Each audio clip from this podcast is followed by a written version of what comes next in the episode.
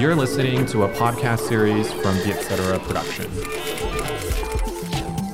Biết tất là gì? Là podcast nghe xong biết thôi.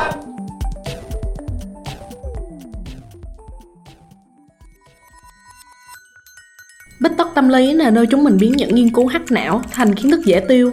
Bích tất tâm lý được dẫn dắt bởi Trân Lê và Hiền Lê, editor chuyên mục cuộc sống tại Vietcetera.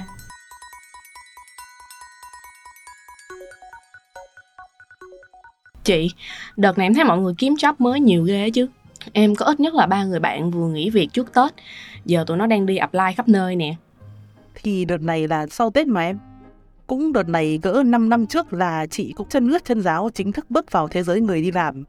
Mà nói đến, chị lại nhớ ra, không biết mọi người thế nào chứ cứ trước ngày nhận việc mới là chị run lắm.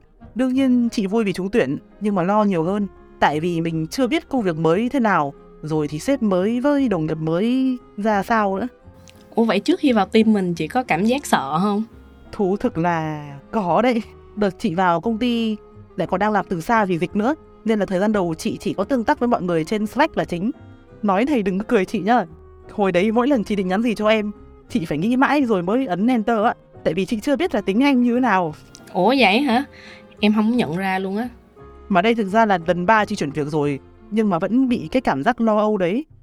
Cảm giác là mình có chuyển việc bao nhiêu lần thì cái tâm lý này nó vẫn xuất hiện.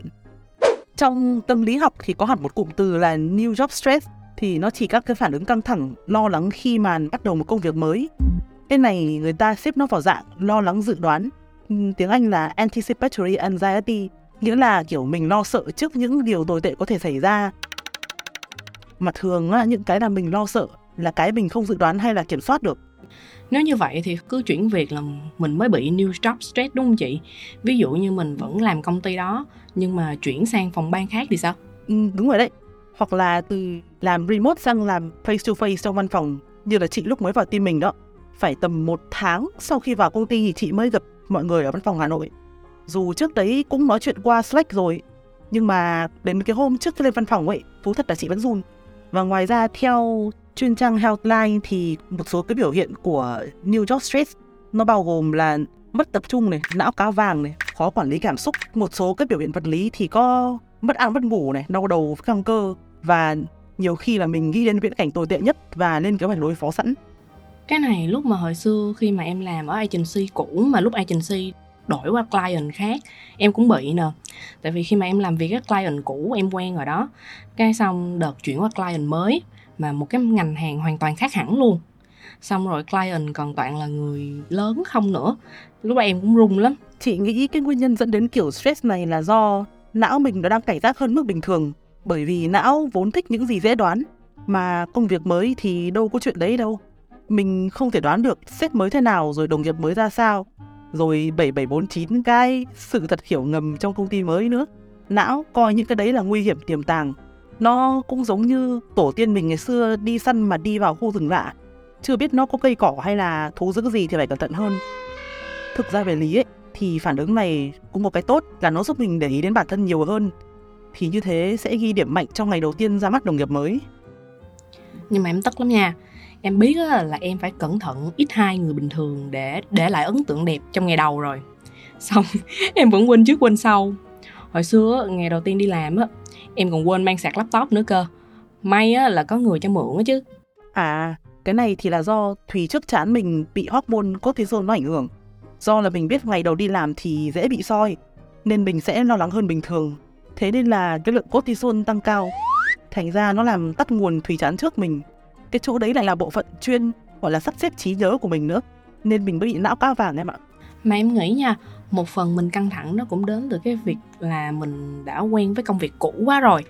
Ở việc cũ thì mình làm đi làm lại một cái nhiệm vụ rất là thường xuyên, nên là mình không cần phải động não quá mà vẫn xong việc. Cái này á, tiếng anh á, mình có cái cụm từ autopilot, tức là tự lái. Còn trong tâm lý học, nó được gọi là second nature, tức là bản năng thứ hai. Nhưng mà khi á nha, mình nhận việc mới, thì mình phải ngắt cái chế độ này đi để khởi động lại một cái chu trình khác mình phải liên tục học các quy định mới nè nhớ mặt rồi nhớ tên đồng nghiệp thậm chí có lúc mình phải bỏ luôn cái thói quen cũ để nhanh quen với lại việc mới mấy cái này á nhỏ nhỏ vậy thôi nhưng mà gộp lại thì dễ khiến cho mình bị quá tải từ đó sinh ra căng thẳng đó chị đúng là cái này gọi là giang sơn khó đổi thói quen khó rời nhỉ. Vì đợt chị làm công ty cũ, các sếp lớn tuổi nên là cái văn hóa thứ bậc trong công ty nó rất rõ ràng. Đến khi vào team mình là tổ chức phẳng kiểu flat organization á, thì ngược lại hẳn luôn. Chị phải mất một thời gian khá khá để mà thay đổi cách làm việc á. Ngoài ra thì chị thấy là nếu mình bắt đầu job mới sau một kỳ nghỉ thì não sẽ mất một khoảng thời gian để mà thoát khỏi trạng thái nghỉ ngơi mới kích hoạt lại chế độ làm việc được. Cái trường hợp này cũng dễ gây căng thẳng với lo lắng ạ. Tùy thuộc độ dài của kỳ nghỉ mà não sẽ mất ít hay nhiều thời gian để mà quen việc trở lại. Như nghỉ Tết thì chị thấy còn ngắn, chứ còn nhiều người nghỉ career break một thời gian dài xong cũng vật vã khá lâu mới trở lại cuồng quay làm full time được. Nhưng mà đúng là cái giai đoạn onboarding mình lo lắng để cẩn thận hơn thì tốt. Nhưng mà lo lắng quá có khi lại khiến mình không có được mạnh dạn lắm trong công việc đó chị. Sau ba lần chuyển việc thì chị có tips nào cho mọi người không? Chị nghĩ mấu chốt là mình phải tìm ra được nguồn gốc của nỗi lo. Như chị thì phải viết thẳng ra giấy thì mới nhìn được ra cái nỗi lo đấy mà tìm cách xử lý được ví dụ nếu mà lo không biết nên mặc gì ngày đầu tiên, thì chị sẽ nhớ lại hôm chị đi phỏng vấn, hoặc là tìm trên facebook công ty xem là mọi người ăn mặc thế nào. Hoặc là có một mentor của chị mách cho một cái tip đấy là chuẩn bị sẵn một bài giới thiệu bản thân ngắn gọn, xúc tích để mà sẵn sàng sử dụng khi cần thiết. Em có một cái tips nhỏ nữa giúp mình đánh lừa não, đó là khi mà em đến một cái môi trường lạ thì em sẽ cố gắng set up làm sao để cho mọi thứ trở nên quen thuộc nhất với mình để cho mình dễ cảm thấy thoải mái hơn. Ví dụ như em sẽ bố trí bàn làm việc để cho nó giống như khi mà em ở công ty cũ á. À với cả cái này quan trọng nhá. Nếu mà thuộc team mù đường á thì nên đến công ty trước một hai ngày xem xem là đường đi nước bước thế nào nhá. Không lại đến muộn ngay ngày đầu tiên bởi vì mãi tìm đường thì không ổn lắm đâu. Ừ cái này công nhận nhỏ vậy thôi nhưng mà phải rất là chú ý nha.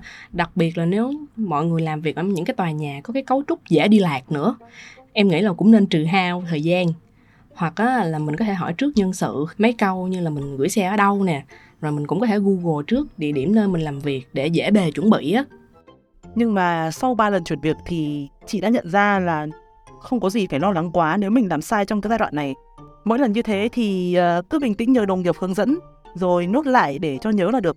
Sau cỡ 6 tuần gì đấy là mình lại tự lái được thôi. Bởi vì hồi đấy mình chưa phải đối mặt với lượng công việc lớn quá hoặc là các vấn đề phức tạp khác mà mình cũng không ngờ đến. Cảm ơn các bạn đã lắng nghe podcast Bích Tất Tâm Lý. Bạn có bị căng thẳng trong những ngày đầu đi làm? Nếu có, hãy gửi email về cho hòm thư bích tất a com để chia sẻ với chúng mình bí quyết vượt qua nhé. Hẹn gặp lại các bạn vào podcast tuần sau.